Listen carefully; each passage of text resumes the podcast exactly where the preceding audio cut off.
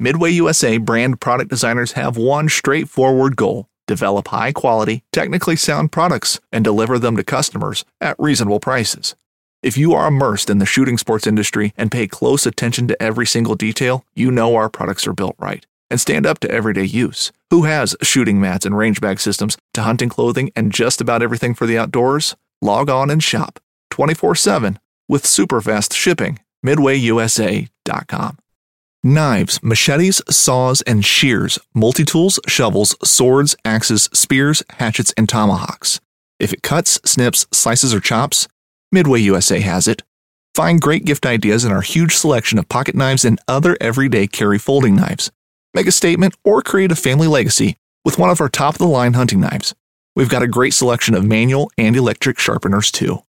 For just about everything for the outdoors, check out MidwayUSA.com.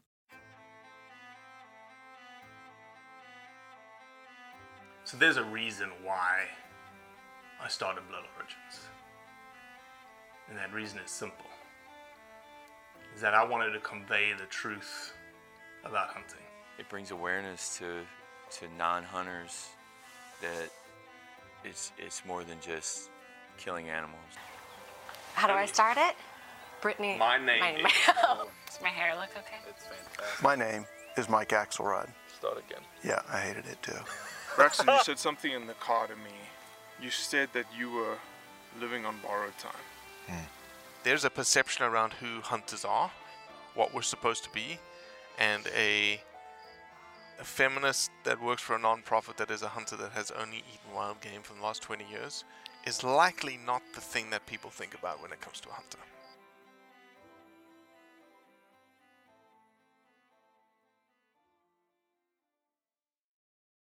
Okay, so this podcast is going to be extremely controversial. I decided to podcast with the PH, the professional hunter, Leon Kachelhoffer, and I'm sorry I messed up your surname, Leon. That was one of the professional hunters on the big tusker that got taken out of NG13 in Botswana. There is certainly a lot of controversy around this elephant, mainly because it's an elephant.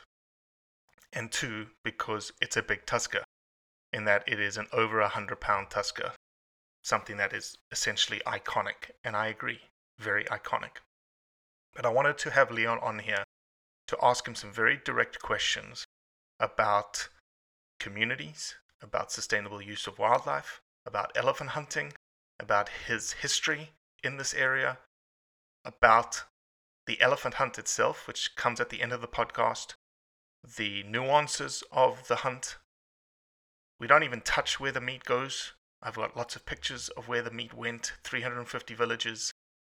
But what you will find is a very broad explanation of general, sustainable, consumptive use of wildlife in a very, very rural area in Africa, specifically this country, Botswana. I want you to take this podcast with an open mind. I want your feedback. Send us an email, info@bloodorigins.com.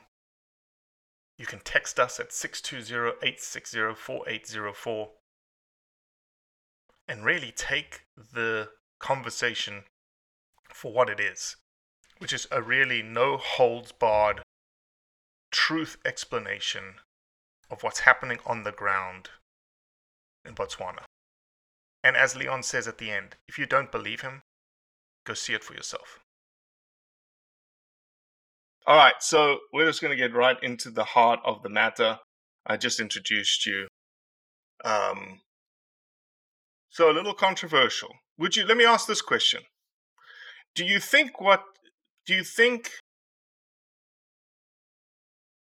guess in the moment, shooting the big elephant, did you think, okay, I'm about to have a massive controversy on my hands? No, I thought it might get a bit warm, but no, that was actually a little far from my. We didn't realize how big, but yeah, that wasn't one of the things I was thinking about. For people who have no idea about like big tuskers, because you know there's this, I guess there's this charismatic thing generally about elephants. Absolutely. Okay. But when you get into these big boys, the iconic pictures that you see of these long tuskers with Kilimanjaro in the background, it elevates itself.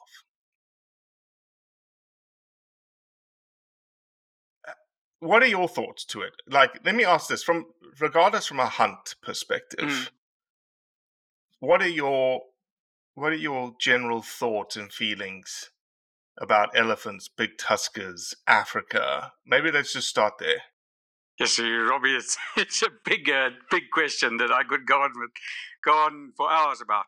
But yeah, I mean, if you get back to elephant are a very sensitive subject in general, and particularly, you know, the big tuskers, the so-called iconic bulls and stuff like that, you know, and from a hunter's standpoint, or I'll say from my personal standpoint,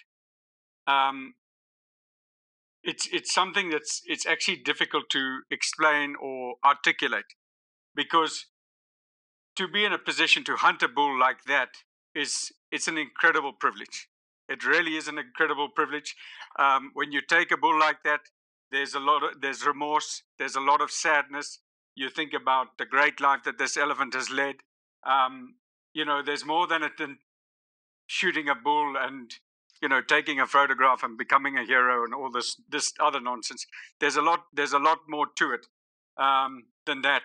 And if you think about particularly this project we've been working on with this community, you know, if I go back, they established their trust in 2003, and since 2003 up until the present, this is the first commercial interest they've had in their area or even in their community, which is made of three different villages. So there's all of this, and I'd like to say it. In the beginning, it's a bit emotional. While we were standing there appreciating the bull, the one tracker, sorry about this. No, and I can see you getting emotional. Yeah. And I think that's something that people don't realize, is that there is remorse, there is sadness, there is this thing tied to this animal that we chase. You know, the one tracker went up to the bull, and he patted it on the rump, and he said in Setswana, "Tankira kabutsilo," which means, "Thank you, sir, for a life and a living." The elephant has given his life, but it's given life to them, and an appreciation to them. There's money, there's work, and there's meat, you know, amongst other benefits. But they too, as the trackers, the people that we hunt with, they appreciate and respect the animal, and you know that is something very important. What hunting does, and you know it, but for the people out there, it gives a value to that wildlife in what would be termed marginal areas. If NG13, for instance, had any commercial non-consumptive potential, it would have already been developed. The truth of the matter is, it's a marginal area, it's way out there, it's completely undeveloped. There's not a road in that 450,000 hectares or 1 million acres. The only road through there is that buffalo cordon, and that goes from south to north to the Namibian border on the Caprivi. You know, so when we took this bull, you know, all of this, it wasn't actually so much about the trophy. Of course, it's an incredible privilege, and it's a magnificent animal, or was a magnificent animal. But, you know, I was thinking about it earlier today. You know, when I got into hunting, it was all about the adventure and the challenge and the danger and this and that. But that has changed. You know, now there's more responsibility on the wildlife and the conservation aspect of it, for me personally. And I think a lot of operators or hunters that, you know, you mature and you get older. It's not about so much about the hunt. It's now about the added responsibility that you have to protecting that area, and part and parcel of that is the community, is making sure that the community are involved and the community benefit. You know, and this is just coming to mind. You know, as we talk, there's been a lot of controversy about the reopening of hunting in Botswana. You know, it's scientifically sound. It has, the hunting is proven to be a sustainable conservation tool. The current president, besides the science about it, surrounding it, you know, he consulted the citizens of Botswana in Kotla meetings. And at a Kotla meeting, it doesn't matter your skin color or anything like that. You can stand up and say your say. And, you know, the majority of Botswana said the moratorium should be lifted. You know, they all had their various, you know, everybody had their own reasoning. So, you know, there's a lot of controversy and finger pointing at Botswana, why they did it and stuff like that. So it's twofold. From it's democratic on the one side and scientific on the other side, you know, and there are, you know, the biggest challenges that people out there don't understand is the government has got to deal with their public. You know, they've got to deal with their citizens. And the big thing that they are having is obviously employment, poverty. Those are the big things. But a major political thing now is animal conflict, especially in the north of Botswana. I mean, there are elephants where there were never elephants. There are places where people don't even grow crops anymore because they say they're just feeding the elephant. And the one village we work with is a case in point. We've all had this magnificent rain this year, and they haven't even bothered. They said, Leon, but we're feeding the elephant. You know, that's great. So let me do this. Let's backtrack a little bit because I want to set context and I want to set foundations for people. Yeah. And there's lots of like nuance here. We've set the scene. What happened? Big elephant got killed. Big tusker got killed in a very marginal area in Botswana. There's a little bit of controversy around it because of it being an elephant, number one. And number two, naturally, because it's a massive tusker, that there's now this hoopla around, you know, and people questioning a lot of different things tied to that specific hunt, but also generally talking about questions around the entire process quota system in Botswana. So let's rewind a little bit because we're already 10 minutes into this podcast and I haven't even introduced you yet. Sorry. So Leon Kachelhoffer, and I might have messed that up. I've been called worse. Please introduce yourself. And say your name properly. Hi, Robbie. My name is Leon Kachelhoffer. I'm a Botswana citizen, and a professional hunter. I've been licensed in Tanzania. I've hunted in Tanzania and also in Zambia, and I've done this since I left school. My parents gave me the option of sending me to university, or as I wanted to do, go and do my apprenticeship in Tanzania, and I went and did my apprenticeship in Tanzania, and I started that in 1998, and this is what I've been doing, you know, since then. I was involved, I think in 1998, Pandamatenga was the first pilot project of the community-based natural resource management model, with the first community actually piloted in Botswana. So, you know, since then... And when was that? That was in 1998. Okay, and you were in Botswana already in 1998? Yeah, I mean, I've been here my whole life. I'm a Botswana, but when I started my apprenticeship, that was when the first pilot project was rolled out in the community that we were actually hunting in.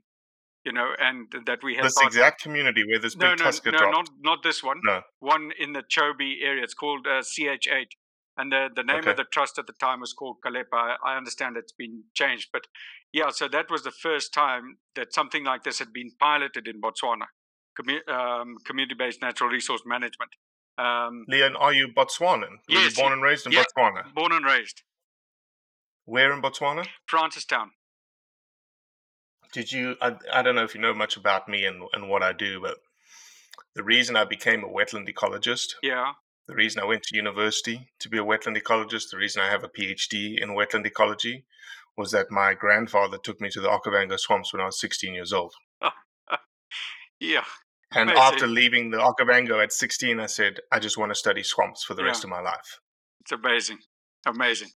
Yeah, I mean, I grew up from a rural background, you know, on a farm and stuff.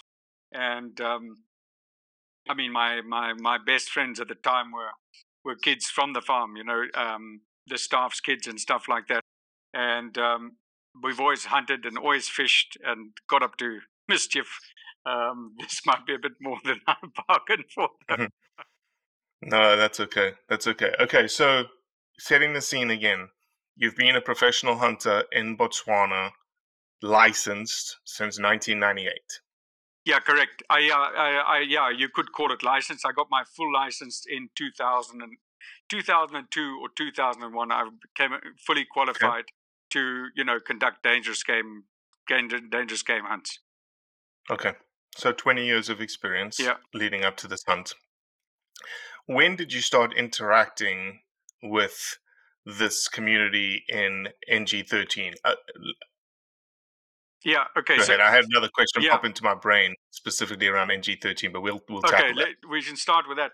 Well, it actually happened around 2018. I have a long-time tracker that actually comes from that community. And he said, I need to start talking to the trust because there is talk. The government is doing consultations on lifting the moratorium on hunting. So, I would say this is probably the first time we made contact. Introduced myself. They introduced themselves. They told me what they want to do and what they need to get there, et cetera, et cetera. So we just started having this conversation before the ban was even lifted. Okay. So NG13 as a block, can you explain to those that may not be familiar with the system in Botswana what NG13 is and how did NG13 come to be? Is it something that's been in place since 2000? Did it come together in 2019? When did they create these blocks that decided that are essentially elephant management regions or elephant management blocks? Okay, Robbie, I'm not sure on the actual date, but these blocks have been around. That's okay. These blocks have been around, I would say 30 or 40 years.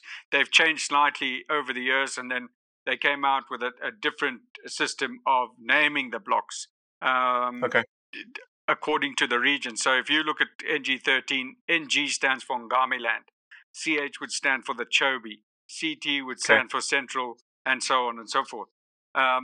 So these blocks have been around a long time. And like I said earlier, I mentioned earlier, this trust was actually set up in 2003. Okay, so let's you've mentioned the trust a couple of times. So let's talk about these trusts, because I'm not too familiar with what that actually means. Why would a community? I'm assuming it's a trust for NG13 or a trust for the community. Okay, so what does that mean? What does the trust mean? So the trust, I think, in a nutshell, is the executive that represents the community. And the community, in this case, in NG13, is made up of three different villages. How many people, Leon, in the villages in total do you think? I would guess, and I will get back to you on this, but I would say there's at least 1,500 to 2,000 across these three villages.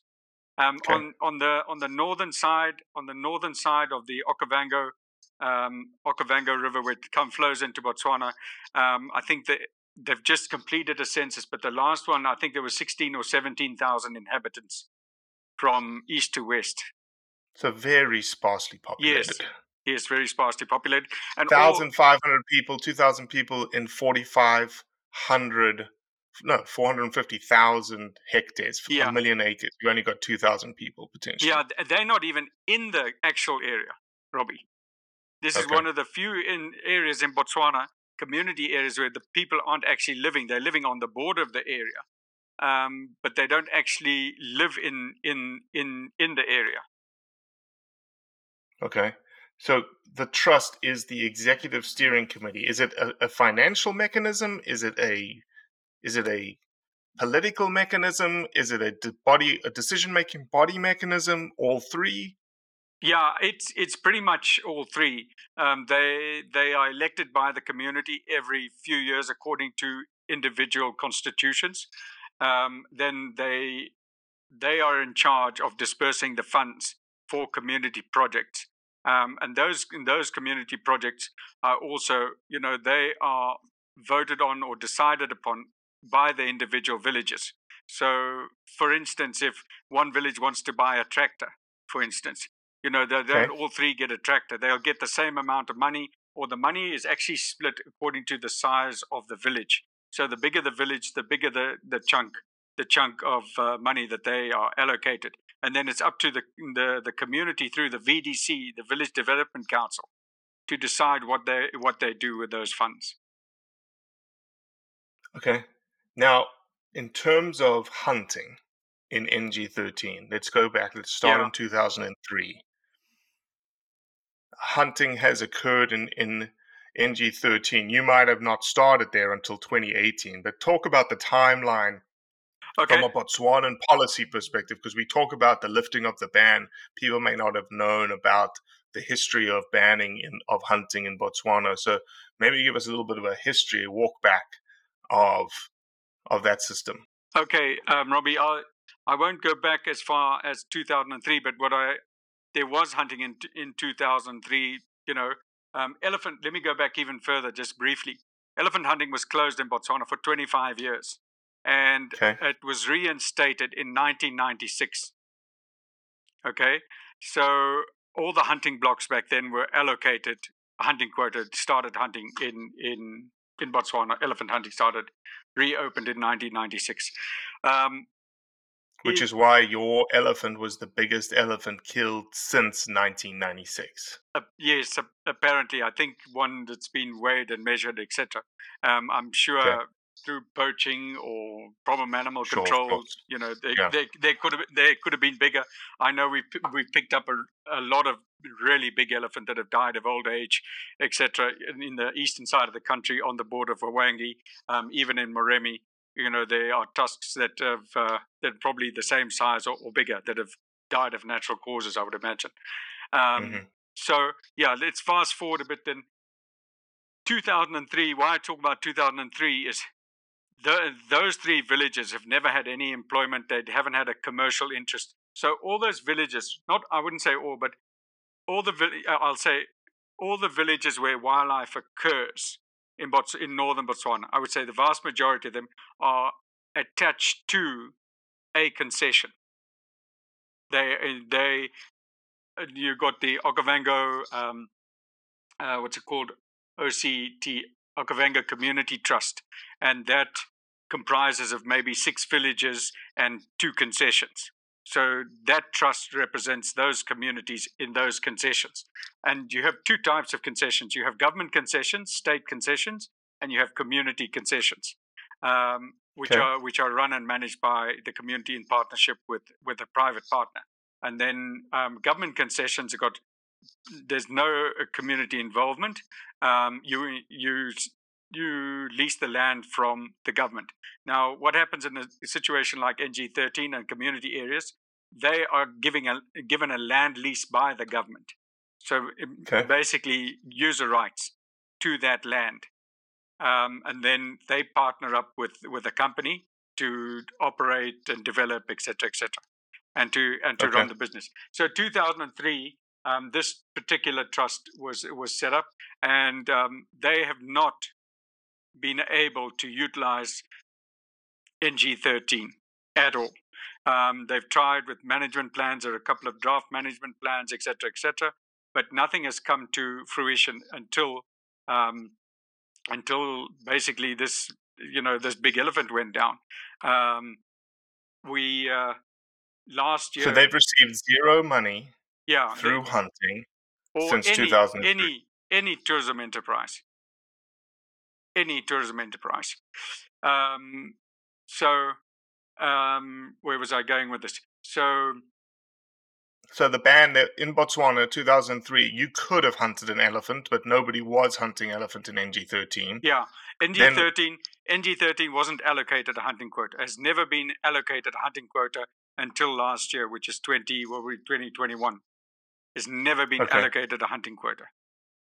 Just for everyone's edification, 2014, a new president got put in place in Botswana, right? Elephant banning was rebanned, correct? Yeah, The incumbent president set in motion the moratorium on hunting in 2014. Sorry, not a ban, a moratorium. Yeah, that's correct. Which was subsequently lifted by the current president in early 2019. Okay. So in 2019 is where you said you got involved in NG 13 through your tracker. Yeah, correct. When you went... Yep. Go ahead. No. Go ahead. When you got involved, what was the communication like with the village? Like, what was that negotiation process like? Okay, so initially it was informal because the ban hadn't been officially lifted. But, right. You know, they were desperately looking for a partner. I mean, they had a trust that had been elected, but, you know, their statutory requirements were not in place. So, you know, they came to us desperate and said, listen, this is the situation. We are looking for a partner to partner with. If this hunting does take off, we're looking for a partner to partner with us. But in order to partner with us, we need, you know, there's a few things that we need before, you know, we can get the show on the road. And the biggest one was to get the trust up to date, get it properly and formally registered with a deed from the, I think it's the High Court in Francistown. And, you know, all of this stuff requires money. The moving around, the daily allowances, accommodation, transport, lawyers, et cetera, et cetera. So, mm-hmm. You know, we agreed to do that. We hadn't signed an agreement or anything like that. We just agreed to assist them, you know, in the interim while this is all, you know, up in the air and maybe about to happen.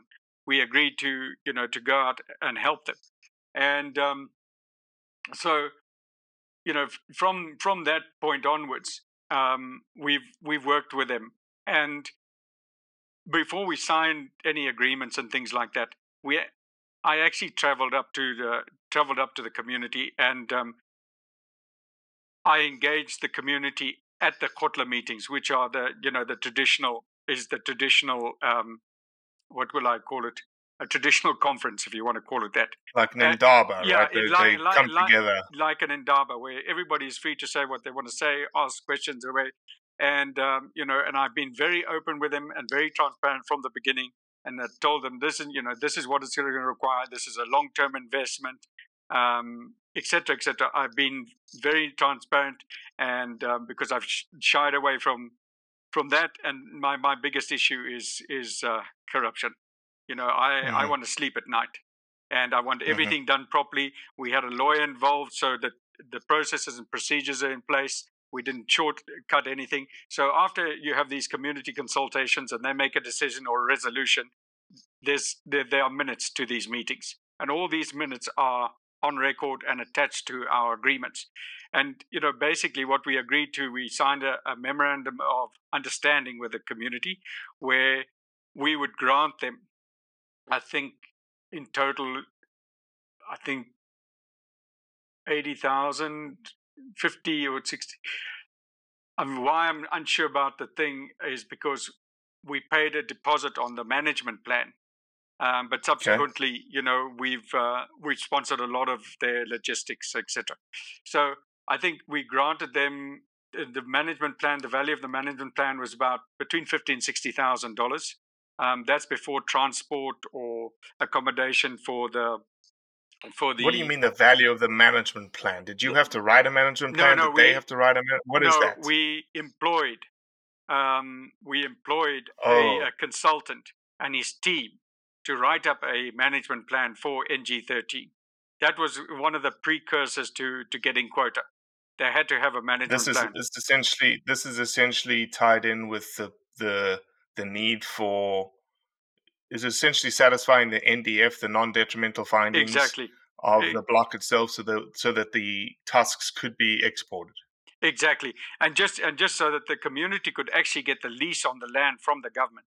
That is one of the prerequisites for the community to be issued a land lease, and then subsequently a quota, is that they had to have an approved management plan. So that was vital. So setting up the trust. Mm-hmm. Setting up the secretariat, purchasing a vehicle, and this management plan. This is, like I say, in excess of $50,000 or $60,000 dollars. I mean, the management plan alone was $50,000 plus, and then there was a vehicle, and then so they've had no income. They've had no income from the time we signed the MOU with them till August last year in 2021. They've had zero proper income. So all of that income that you paid went into the trust. Absolutely. And that trust is, that financial mechanism is held by community leaders that then determine based on need how to disperse those monies out. 100%, yeah. Okay. So Robbie, coming back to that, so we signed an MOU, which is the Memorandum of Understanding, and then end of January 2020, the chairman phoned me up and said, listen, you need to come here. We need to consult with the community. We need to sign a memorandum of agreement, because the indication coming from government is that they are going to allocate us quota. They're going to give us interim user rights while the management plan is being approved or drawn up and then subsequently approved. But in the interim, they're going to give us user rights and a hunting quota. So I went up there and I engaged the community. And again, I was blatantly honest and to the point with them and transparent. And I said, listen, in a situation, are you getting me, Robbie? Yeah. Okay. Yeah. Yeah. There are two ways you can do this, and it's up to you. You can put this thing out to this concession out to tender, and it'll be a year by year thing. And you might get a bit more money. You may make 15 or 20% more money. But and when you say that, what you're proposing right now, just so that, again, just make sure everyone's clear here, you're putting out the tender of the concession of the elephant quota on an annual basis for someone to come in, just pick up the quota, hunt it for the year, and maybe not come back next year. Exactly. And, I explained to the community, we'd already been together for 2 years. The one remote village, their borehole packed up, and after 2 years of running around, I mean, two weeks of running around and drinking out of natural pan, they made the call. And anyway, we sent a pump up there and it got installed and stuff. So that's just a bit about our relationship. That vehicle, we repaired that vehicle at cost of at least 5,000 pula a month. I was pulling my hair out, but the road is rough and it's the only vehicle there. If there's someone sick, the chairman gets in the car or the manager, and they dash off and they go and pick this person up and take them to Shikawi, to the nearest hospital. But I digress a little bit. So coming back to last year, I had a meeting with the community and I said, listen, there are two ways of doing this, and this is entirely up to you. I'm here for the long run because of X, Y, Z, and I put the figures on there. And I said, listen, you've got to develop this concession. You've got to develop the reputation. You've got to develop the infrastructure, et cetera, et cetera, et cetera. And I'm in it here for the long run. Or you can go to a tender or an auction basis, which is a year-to-year thing, and you change partners every year. And the community unanimously said that, no, we're going to give you a chance. We understand where you're coming from, and we appreciate what you've done for us. Nobody else has done for us in the past. We've now got a properly registered trust. We're looking at a quota. There's a management plan underway, et cetera, et cetera, et cetera. So after those consultations, again, everything was minuted. And I spoke in the local in the local language, which is Setswana, which is like my second language. So everybody understood it. We had translators to translate into San or the Bushman language, and it was a free for all basically. To ask questions, how does it work, etc. What money we get, what are the benefits, blah blah. What are you going to do about this? So everything was ironed out. And at the end of it, the community said, right, let's go for it. So I signed that memorandum of agreement with the trust. And I, like I said to the community, I said, there's no middle road. Either we go hard or I go home. And they said, no, we go hard. So from January alone, to the time they got issued the quota, we spent 300,000 pula. And this is, you know, logistics for the trust. And they've been to Gaborone, lawyers, etc., back and forth, and also keeping their show on the road, their vehicle on the road, and you know the activities that they have, carrying sick people around and helping with the community where they can, etc., and meetings and all of that. So alone, and for people listening, it's about a 10-to-1 ratio, right? Pula to dollar, 8-to-1. 10-to-1. So let's just go 10-to-1 for people's edification in terms of them doing the math off the ease of math right off the bat. Right. So finally, I think the director approved the quota in late July. The director of wildlife. For the government of Botswana. Yeah, the director of wildlife and national parks. He approved the quota. It went through a process with the Technical Advisory Committee, which is the wing of the Department of Wildlife and National Parks, and the community were availed the quota on the 16th of August. On the 24th, they were told how to dispose of the quota, and they said, you know, we can go ahead. So we signed an agreement on the payments due to the community. And remember that the hunting season was closing on the 21st of September last year. So this is 2020, not 2021. Though. No. This is 2021. Sorry, I'm talking. Yeah, the MOA we signed in February of 2021. Yeah, sorry, Robbie, I got a bit mixed up. We signed a MOA 2021. And then we helped them with their lobby to get the quota, which they finally got at the end of August.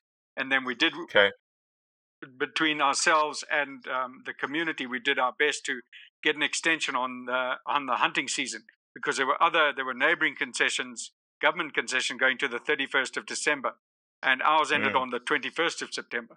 So, you know, as a company, we decided let's pay the community in goodwill, and at least then they have money. And they have independence, you know. So in 2021, what was the quota issued to the community? The quota was four elephants and some limited common plains game. And we paid. Let me just work it out here with what did the government? Let me ask this question: did the government, the director from the government high up, was there an expectation? Or maybe this is a more general question. Is there an expectation from the state government to what each elephant license costs? Okay. So you have two fees you need to pay. You need to pay a government license fee. Then they issue your license, and then you also need to pay the community for the entire hunting quota, whether you utilize it or not, whether you hunt the zebra or not, or the impala, or the elephant, you buy it in a block, and that's that. The marketing and everything else is up to you. So in September we paid just over almost 1.1 million. So what is that? That's probably close to $110,000, and that includes 14% VAT that also goes to the government. The $110,000 US included the 14% VAT, or you have to add 14% VAT on top of it? That included the 14% VAT. And I think... Okay, so that let's just... Well, that's for four elephant. Okay, so for four elephant, $110,000, that is the base fee, essentially, right? That is for you to buy the quota. Now... Then you have, before you're allowed to actually hunt it, you've got to go to the offices of the DWMP and purchase a controlled hunting area permit, and you've actually got to purchase the physical elephant license, which last... How much is each elephant license? Last year was approximately $2,000, and but about 20,000 Pula. Yeah. So and then this year they've implemented a new pricing, which is $7,000, approximately 70,000 Pula an elephant to the license. So you've got that. 1.1 million plus, you know, your license fees last year, but we didn't pay those because there was no ways we could get a camp up, get clients in before the 21st of September, and we tried. So you didn't hunt any elephants in 2021. Nothing. We didn't hunt anything. But you paid the full quota fee to the Okay. And then Let me ask this question. Before I forget this, Robbie. And then at the same time, you know, the trust sectors, all very well and good. We're happy with the bucks. But if you don't go and employ people in the village now, we are all going to be sacked. So I went and we employed 10 people from each village. That's 30 people. And we went out there for 2 months to cut roads by hand. So that's an extra expense. Okay, so let me ask this question. This is where things get either murky or clearer. Mm-hmm. That the government, the licenses that you pay for the elephants, the $2,000 in 2021, the $7,000 in 2022. Yeah. That money does not go to the community. That goes straight to the government. Government coffers, yeah. Okay, the 14% VAT. That goes to the government goes to the community? That goes to the government. Okay, here's the biggest question. The $110,000 quota fee. Yeah. The fee that you pay for the license of NG13. Yeah. Does that money go to the government or does it go to the community trust? No, that goes directly to the community trust account. And so it's up to the community. So let me say this. Is it a fair statement? At a baseline level, who determines the quota fee? The community in negotiation with you, or the community decides what it's going to be? So it's a negotiation with the community. It's ultimately up to them, but there is a reserve price in place, but it's not rigid. If you go to a government auction, they put a reserve price at an auction. Okay. Then that stays. I mean, if there's a decision maker there and they can't get it, then might be able to drop it, but that's it. But with a community, that is a guideline. And as far as I know, nobody's gone sort of under that. Mm-hmm. Leon, how much of the elephant quota in Botswana, because Botswana in 21, I think it was like 289, right, was the number of elephants on quota. Correct. This year is 400 elephants. How many of those elephants are under government auction versus what you're undertaking, which is community quota, essentially? Ooh, off the top of my head, let me think, CT1. 50%? Yeah, I would say it's close to 50%, because you've got a community like Mababi that's massive and has been given 20 elephant on quota. So I would say 50-50. And when someone purchases a government auctioned tag through the system, they have that tag is obviously designated a specific area, right? Correct. And specific time. I think it's from April to 31st of December. Okay. For that calendar year. So really, at the end of the day, this idea, because I think a lot of people, the reason I harped so much on the trust and the government and discussing that, because I think a lot of people, and maybe even I, had a misperceived idea of how the money flows in Botswana. In that I expected, honestly, I did expect a quota fee to be paid to the government. And then the government figure out some sort of financial mechanism to move it downstream to get to the community, and then the community disperse it. And I can understand, thinking that way, the levels of corruption that money would have to flow through would almost result in zero money hitting the ground. Yeah. So Robbie, while you're there, I'll explain to you how it's done. Okay, so you've got the community where the private partner pays the community directly, and then you have the government auctions. Now, the money raised from those elephants go into a specific fund. It's called the Conservation Trust Fund, or the CTF. And that fund there is available or for the purpose of any rural community development, any anti-poaching, any research, et cetera, et cetera. It is a bit of a process to apply for it. It's a bit of a technical application, but that money raised by those elephant auctions does actually go into a separate trust fund. It doesn't just go into the big government coffer. Mm-hmm. And that's where I think that maybe U.S. Fish and Wildlife or, you know, the outside world would like a bit more, you know, transparency, et cetera, et cetera. But it's got quite a big mandate, that trust fund, from what I understand.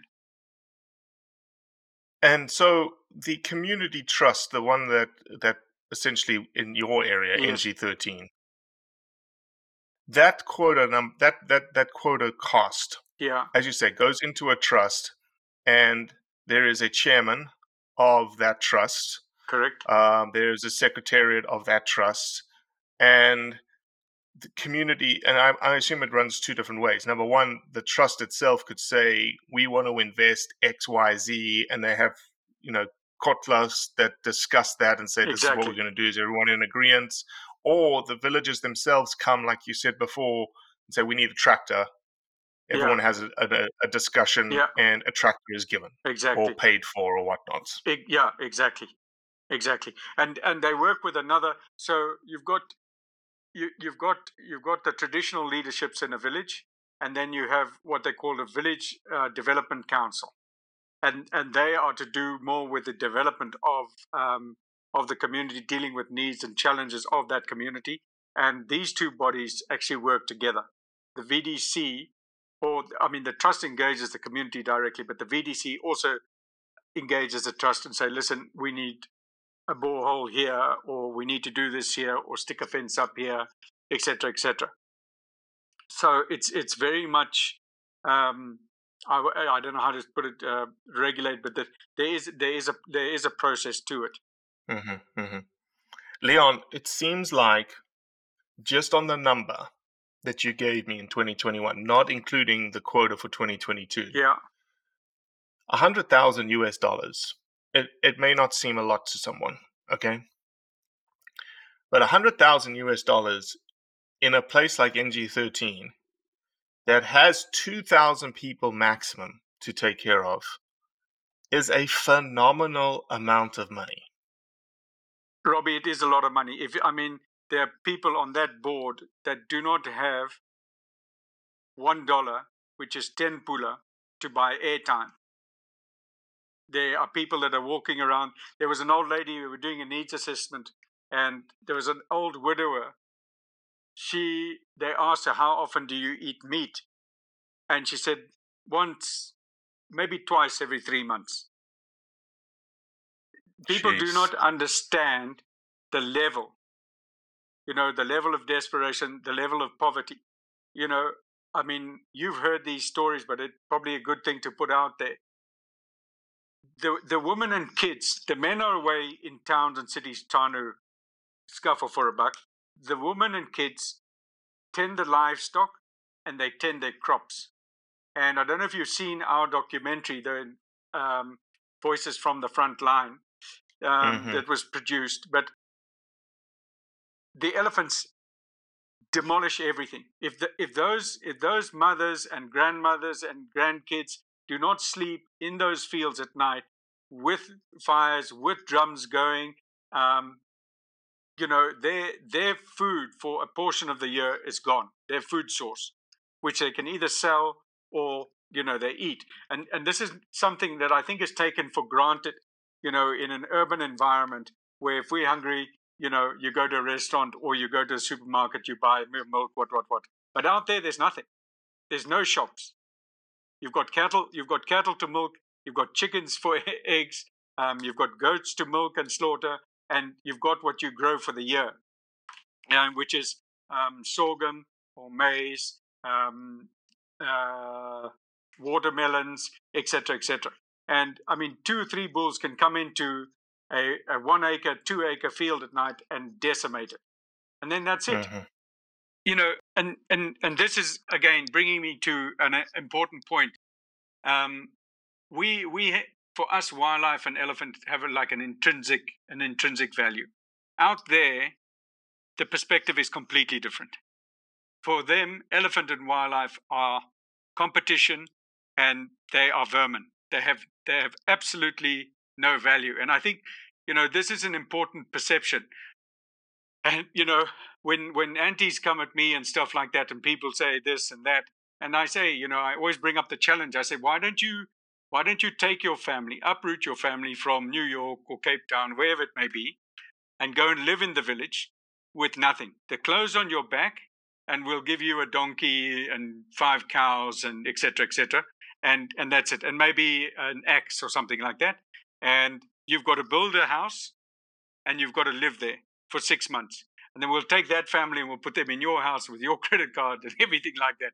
And to date, no one has taken me up on the challenge. It's a thing of perspective, and I think that is lacking. And until someone has actually experienced the level, of desperation, or how difficult it is to live out there, do they actually understand or see a different viewpoint? Mm-hmm.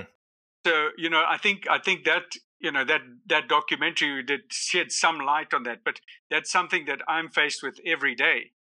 People are coming to me, they want to borrow money for this, they have this problem, and lots of people, and they go to the trust and stuff like that. And, So why does the trust not... Again, I can appreciate that people are looking, they need help, yeah. But the trust has a lot of... You would think the trust has a lot of money to be able to help. No, the trust does. And you need to bear in mind that it is a new trust. It is a new trust, and this is one of the things that we need to figure out, not just us, but on a bigger scale. How do you get those funds to filter down all the way down to the most to the most needy? And that is actually one of the challenges. Of CBNRM. The money is there, but how is it dispersed? How mm-hmm. are decisions made on how to spend the money? Because if you just start handing out money too, you're not going to have any money. But, mm-hmm. The big thing that the trust has to do in combination, with the community is to look at, people's livelihoods, health, fresh right. water, and they actually support their livelihoods. And, that's one of the projects that we put forward to the community. Towards the end of the season, we want to pilot some of this in the cluster farming, and some of the NGOs are already doing it. So we're going to bring them in and help sponsor and do a couple of pilot projects in these villages, and where they collecting a couple of fields, say 10 fields, and say... Each field is 2 acres or 3 acres, collecting them and putting an electric fence around them with flashing lights. It's not 100% effective, but it's about 80 to 90% effective. Instead of having people spread out all over the countryside, cluster them all in one area. Exactly, cluster them in one area, because, that's their biggest challenge. Before, I would say 10 years ago, before elephant became such a major problem, they carried on happily. They had good crops and their livestock, et cetera, et cetera. And, so that's one of the major challenges to conservation, and particularly places like NG13. And I want to touch on the issue, of land use. Like I said, if it was viable for a non-consumptive photographic type of business, somebody would already be doing it. It's been. Why is it not viable, Leon? I think that's a big question. Someone says, "Well, why is an ecotourism person not in there?" It's because it's a marginal area. And when you say a marginal area, the game density does not satisfy a photographic camp. If you go into the Okavango Delta, for instance, which is prime, you go in there for 3 nights, you're going to see elephant, buffalo, lion, leopard, guaranteed. And probably wild dog, and all the other game, and that's what people want to see. If you go into NG13, which is thick mapani, thick shrub mapani and terminalia, and it's not as pretty as the Okavango. I mean, that is one of the most beautiful places on earth, as far as I'm concerned. It's not very aesthetically pleasing, and it doesn't have the game densities, to satisfy the clientele, because they'll go from camp to camps, 2 nights here, 3 nights there, et cetera, et cetera. If you come to NG13, if you want to see a lion, you're going to have to get off the vehicle and track the thing, and probably for days until you catch up with it. you know. And the same thing with leopard. It's just the environment and the carrying capacity. Right now, there's a lot of water, so there is a good number of game, but that water, that's backcountry. That water dries up, and then in June, July, all that wildlife, most of it migrates back to your main water sources, which is the Kwando in the east and the Okavango in the south. And that's where the conflict comes from, because that's where the people are populated in the south, with the elephant in particular. You know, so I'm just talking as it comes to mind. You know, one of the ideas is to create permanent water holes in NG13, top of NG11, to reduce the numbers of elephant actually going down to the river and reducing the conflict a bit. Whether it's practical or long-term or sustainable solution will have to be looked at. But getting back to the area, it is. If you go in there August, September, all the leaves have fallen off the trees and stuff. It's not pretty. I mean, I love it. For most people, their expectation is the Chobe riverfront or the Okavango Delta or the Kalahari, where they can see their past. It's so flat and open, where you don't have the game numbers and you don't have the visibility and so-called aesthetic beauty of the place. Mm-hmm. So the only commercially viable thing is controlled hunting, where the community. Mm-hmm. So the other option is to open it up to rural farmers, and they go in there with their cattle, and they poison all the predators, and cut down trees, etc., which is we're trying to preserve habitat not only for elephant but for wildlife, and the way to do it is to create value to the people that own the land. That's the communities, and that's the big thing about hunting.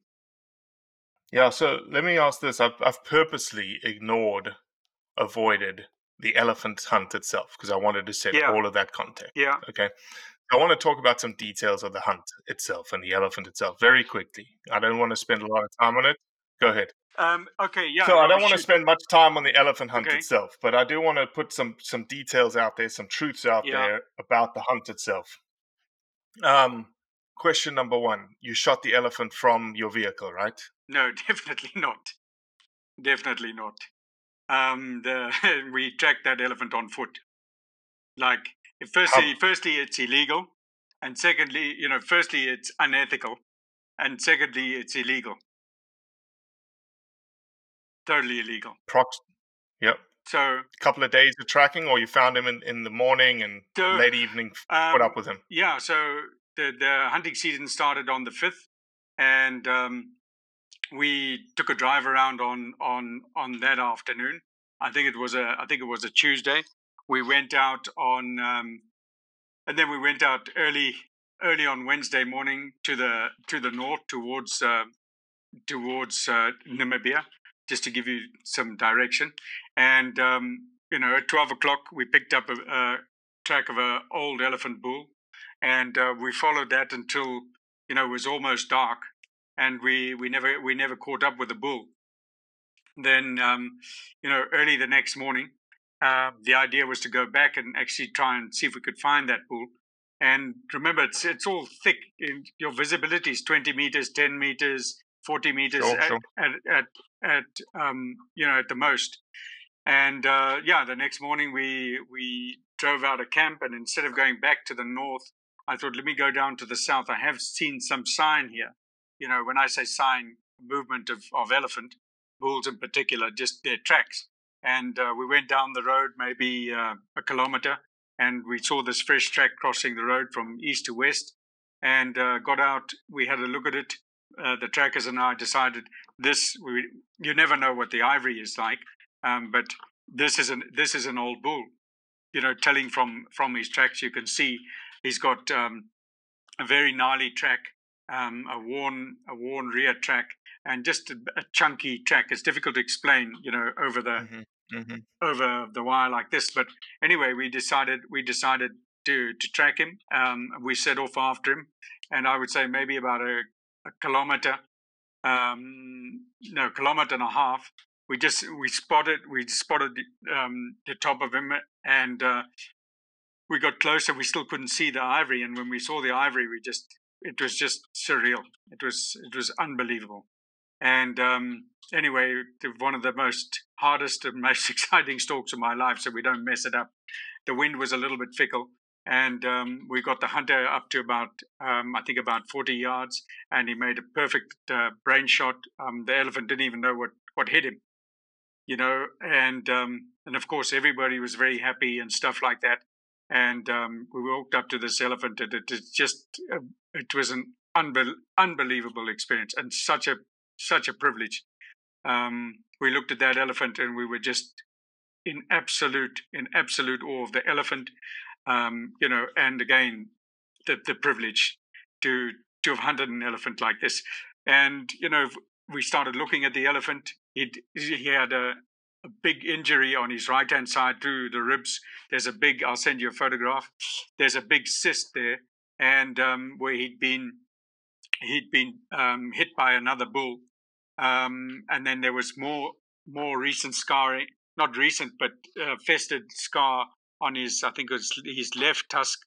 And, you know, his body was starting to deteriorate. We saw the dung wasn't, you can see the leaves and the grass and the bark isn't being chewed properly. And that's an indication of age because the molars are worn down. And, you know, mm-hmm. It's, you know, once we'd, skin the elephant and stuff, and one of the prerequisites is that you surrender the jaw, the lower jaw for aging. And he was on his last set of molars, and the one molar was particularly chipped and very well worn, so it indicates that he's over, you know, 40, 45 years old, and just his body condition wasn't great. And just, you know, just a grand old animal. And later on, when we were skinning the elephant, we found an AK-47 bullet in. Now, whether that was mm-hmm. you know, from crop protection or approaches previously, and then you know, you look at a bull like this and you think he's got four options. One of them is natural death through starvation because he can't process his food well, or he could be killed by another elephant. I found that twice in my career in Botswana, bulls being killed by other elephant. He could have been shot by a poacher. He could have been killed or mortally wounded by a farmer protecting his crops, you know, or we could have hunted him. And, you know, if I look, you know, from an objective without emotion, you know, he went painlessly.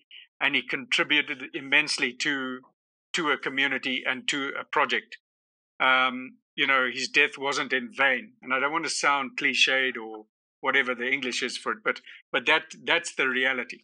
You know, he could have mm-hmm. easily been poached or killed, protecting crops, killed by another bull. And instead he's brought great value.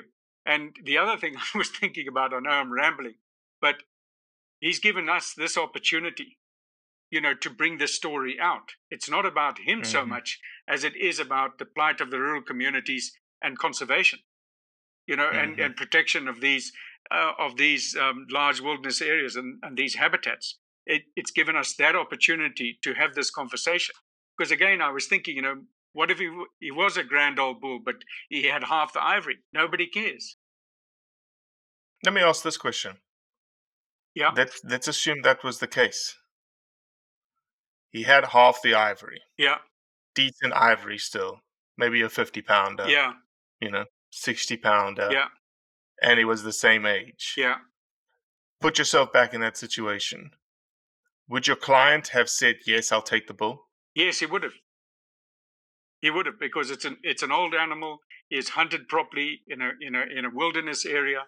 You know, again, when it comes to selecting animals to hunt, we're looking for old animals.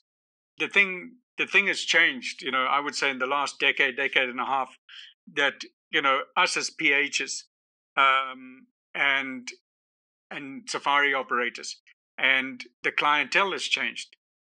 You know, maybe back 20 years ago and stuff like that, the focus was on, you know, bigger, better, trophy, blah, blah, blah. But the trophy now is the age and the privilege and experience and the adventure of a hunt or a safari. That is the actual trophy. That's what you take home with you and you remember. You know, I give the example to, you know, visiting hunters and stuff like that. You can step out the car and shoot a massive buffalo, your first buffalo ever. You'll think buffalo hunting is easy, but you can hunt an old rat of an ancient old bull that has been evading lions and hyenas and wild dogs and hunters and whoever his whole life for 15 years, and he'll give you a hell of a runaround, and you may finally get him. Will give you more, you know, I don't know if satisfaction is the right word, more appreciation for a buffalo and the hunt. It's about the hunt, you know, and this is what I explained to new hunters. I said, you know, record book trophies and stuff is all very well, but no one gives a damn. You know, no, you don't get some award that there's $1 million or there's $2 million. Oh, you're the greatest hunter. It's your luck. That's the thing about hunting. A lot to do with luck, more than a lot of people will admit, you know. So for us, when it comes back to this elephant, that he was carrying that kind of ivory was luck. And if you have to think about everything that had to happen for us to meet up with that one elephant in that vastness, I think there was a survey done, a dry season survey of NG11, NG13. 2019, 2020, somewhere there, the population was over 29,000 elephant. You know, that needle in the haystack. Yeah, exactly. So, you know, this is, you know, that's why I say it's such a privilege and an honor to get something like that. It's got, you know, yes, I've got 20 years of experience, and I'm passionate, and I love hunting, and I love being out there, and we work hard, and I got a good team, blah blah blah blah blah. But at the end of the day, that's what it boils down to. Mm-hmm. In your experience, and maybe this may be an unfair question, but I want to ask it because I think some of the comments that I've been seeing around this hunt tie into this. In your experience, what do you think the home range of an elephant like this was? And your experience in terms of wet season, dry season, you said there's been a lot of good rains up in this area. Okay, so, you know, in my experience and the research, you know, that I've read, you know, really old bulls like this, and this is what I want to come back to, his previous injuries, if I may quickly. Mm-hmm. That is not a bull that would take on a bull that's 30 and 35 years old, who's twice his size in body weight, in mass. So as far as breeding and the genetics, because I think that's another underlying thing that people don't quite understand, that a bull like that has long since passed his genetics on. He might get, you know, lucky here and there on the edge of a herd, but he's not a prime breeding bull anymore. He's all by himself. He's been hammered by younger bulls, and he will not take them on. Were there any bulls around him? No, he was absolutely alone. By himself, a single bull. And what's funny is within 200 yards of that, the afternoon we took a drive around, I'm trying to think. I would say maybe within 500 yards, we spotted a bull that had no tail, had a broken ear that had flapped forward, was completely emaciated, sunken skull completely, but didn't have nothing, no ivory showing, absolutely nothing. And so it's quite interesting because in that area, there was that bull and this bull we subsequently hunted, and there wasn't much other activity. You know, there weren't cows around, groups of bulls, nothing. So coming back to the home range, I think a bull like that, you know, just wants to live out his life. Home range will be relatively small. You know, there's been comments about, no, it's a photographic icon. I still haven't seen a photograph of him live. And, you know, the closest photographic camp is 40 Ks in a straight line, you know, all the way to the east in the Kwando, in NG14, you know, and you wonder to yourself, if it was so safe and peaceful and harmonious there, why is he 40 kilometers from there? But 40 Ks for an elephant is nothing. No, right? That guy could travel 40 Ks in 2 days. Well, this is it. well, this is it, you know, he can, but you know, where there's a lot of water, a lot of food, you've got a lot of elephant cows, and you have bulls because of you've got a lot of elephant cows. You know, the grazing is richer, etc., etc. So, you know, I would suspect that once the water, the feed quality drops off in the dry season, and you know the water holes dry up, then he would move to, you know, either the Okavango or the Kwando for feed and water, and this is how it works, and this is why these places, these marginal places, are so important, is because at this time of the year where there is a lot of water, etc., that they feed the wildlife, and then that's how the flow works. And the feed quality goes down, the water dries up, they move to the riverine and the permanent water. They can't live there year round because the feed quality is not great. The feed quality is not great, and there's a lot of competition on the water line or permanent water. Well, man, I don't have any other questions. I've exhausted my list of questions. It's been obviously fascinating, right? We wanted to tell the truth about the incident, not the incident that makes it sound like something that was bad. The hunt and the elephant that was taken on that hunt. And I wanted to talk to you specifically because you were the professional hunter on that hunt, and I wanted to provide an opportunity for people to listen to you, because any sort of quote that you give to a press, an article, whatever is written about this, is not going to do justice, because you can't fit all the information that is tied to not only this elephant, but as you say, the broader implications, the broader situation, which you're absolutely right, is beyond elephant management, but rather the sustainable consumptive use of a resource for these very, very, very rural communities, and the ability for them to utilize their wildlife in a way that raises their livelihoods. 100%, Robbie. You know, and this is the greatest challenge we have. It's not about so much about anti-poaching, and you know, I've seen it in wherever there is poaching, especially from rural communities, they do it out of desperation or as a means of survival. Yes, there are the commercial ivory hunters and stuff like that. I don't deny that, but you get what we call subsistence poaching, and that's survival. Firstly, it's something that you know, that's how rural communities survived before game laws and conservation and all came into it. But the big thing is survival. I mean, if you've got your family and your crops have been wiped out, or a lion has come in and a group of lions have come in and they've wiped out your cattle and you've got one cow left, you've got to feed your family. You know, and if there isn't, if you're far from government or you don't have wealthy relatives or willing friends and stuff like that, your family's going to starve. That is the bottom line, and you know, and that's why the biggest threat to all of this is the value that the rural people place on wildlife, and of course, you know, the habitat. We've got to do our best to conserve the habitat, you know, in conjunction with the rural people. And one of the most effective things is, I think it's human nature. If you look after something that has value to you, you don't have time to look after something that doesn't have value to you. So, right, you know, hunting in these marginal areas places a value on that land and on that wildlife to those rural people. And this is a concept that people from the outside do not understand and appreciate, or don't want to. Because of their perspective.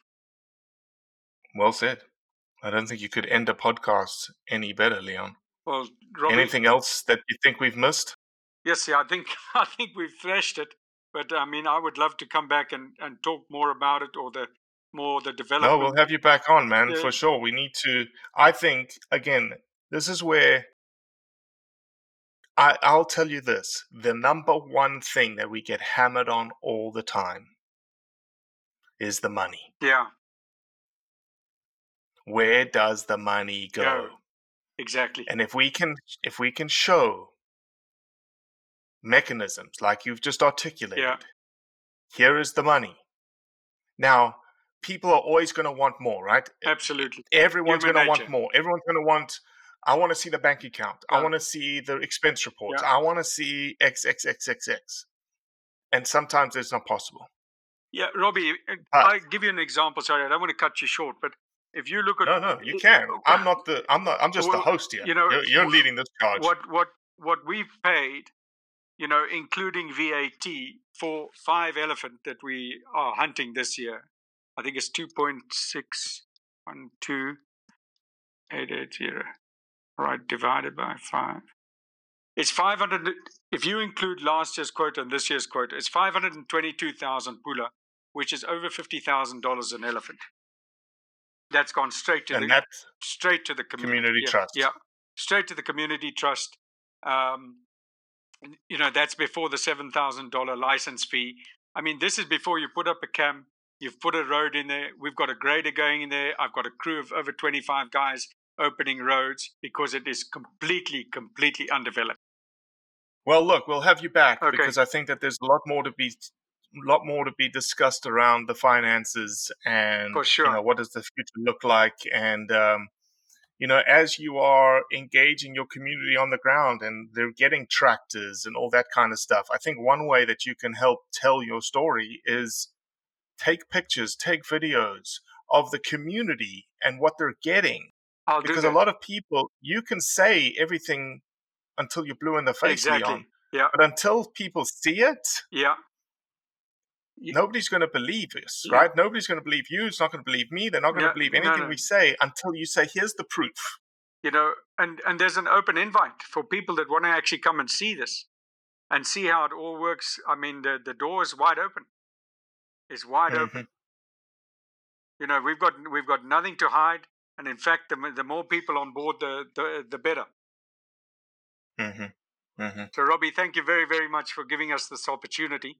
It's been good talking, you know, openly like this. And again, I believe this pool has given us this opportunity. Yeah, and look, and you're getting emotional again. You got emotional in the beginning of the podcast, and I want people to understand because I can see you. Nobody can see you. Yeah. But this is emotional. This means a lot to you. This means a lot to the community. And it means a lot to the people that are investing in the people of Botswana. Yeah. And I think people forget that. They get all wrapped up in the emotional aspect of this big bull and it died. And yes, it is sad. And you are sad for it. And you're also very grateful for the privilege and the people that get the meat. We haven't even talked about the meat. Yeah, we haven't even got to the people. Robbie, in the end, there were 350 people, apparently. I've sent you some photographs on WhatsApp, but apparently there were 350 people there. They have never received elephant meat. Mm-hmm. And something that we take for granted, protein, meat protein, they've never seen it in a village. They've never seen it in a village. You know, so nothing goes to waste. And, you know, like I said, that old bull's life, I'm going to make sure it doesn't go to waste. And we're going to utilize it on the media platforms and the social media platforms in the village as far as the money's concerned. You know, he's being utilized from start to finish. And it's not going, you know, in vain. Mm-hmm. Agreed. You're the man, Leon. Thank you. Robbie, thank you very much. Great talking to you and have a good day. So I'm going to end this podcast a little differently than I normally do. You just heard from the professional hunter, and you may be glad with the explanation, you may be frustrated with the explanation, you may be asking, where's the other side of the coin, where's the other opinion? Well, on Thursday, we will be dropping a podcast that is completely opposite to this one. That is what Blood Origins seeks to do. We want to provide a dialogue, we want to provide a platform by which we can have these controversial discussions and conversations. So on Thursday, we have a safari operator, photographer out of South Africa that was the first individual to call Blood Origin specifically out and sort of point the finger at us. And so I wanted to have a conversation with that individual. And that conversation will drop on Thursday. And it's a really phenomenal conversation because, number one, this is a super emotional topic. And emotional topics typically bring out the worst in people. But when things calm down and people are able to have a one-on-one dialogue and a rational discussion in which both sides want to listen, then great conversations happen. And great conversations lead to great ideas, great thoughts, and the opportunity to be better. Because at the end of the day, we all want to be better. We want to be better stewards of the environment. We want to be better wildlife conservationists. So I hope you'll tune in on Thursday for a very, very good conversation that's 180 degrees different from what you just listened to. When you go out there and the fish are where you think they are, any one of these casts could be the bite. It's the most exciting fishing that I know, right here at Hawks Cave. Oh, that's awesome! Experience the best saltwater fishing the world has to offer. Don't miss Thursdays with Saltwater Experience, brought to you by Golden Boat Lifts, every Thursday night from 6 to 9 p.m. Eastern on Waypoint TV, the destination for outdoor entertainment.